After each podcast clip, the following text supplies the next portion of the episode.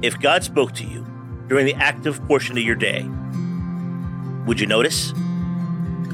Welcome to my R2B Media and the Power of God's Whisper podcast.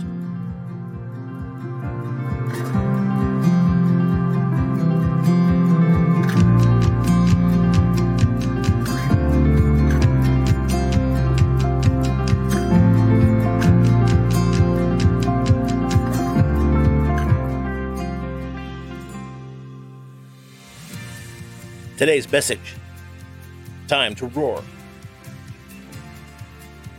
The letter kills, but the Spirit gives life. 2 Corinthians 3 6. Did you know? No one has to tell a lion to roar. It just does. Why? Well, because that's its nature. So when we strain to obey God's voice and find it difficult, we are demonstrating something about our relationship to His Word. It's not our nature. Clearly, that's often true. We are in a lifelong process of transformation. But this is not ideal. Our goal is to grow out of that condition so that hearing from God is really a matter of being in Him. We want to roar or serve or talk or follow His guidance, not just because He tells us to, but because it's our nature. A letter can't accomplish that, but the Spirit can. Sadly, however, many Christians aren't continually being filled and directed by the Spirit.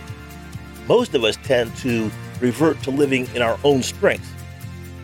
We hear God's word and set about to do it on our own. We forget the God given process.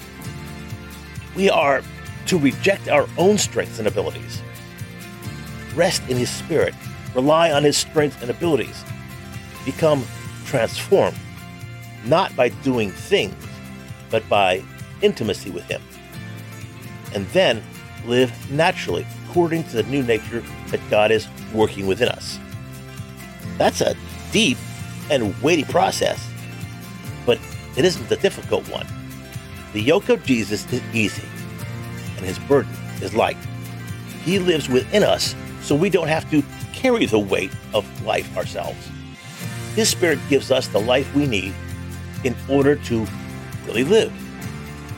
That's the difference between religion and relationship. The contrast we so often point out, but rarely experience fully and consistently. We fall back on religion far too easily. If we can repeatedly and single mindedly focus on God, if we can develop a Godward gaze and depend upon His life within us, our inner nature will be powerfully transformed. And we will experience the Spirit who gives life. Let's pray.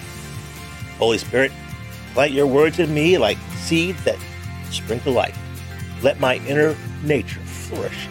Let your deepest thoughts become my deepest thoughts. Live strong within me, and let me rest in your efforts. Take care, God bless, and make it a great day.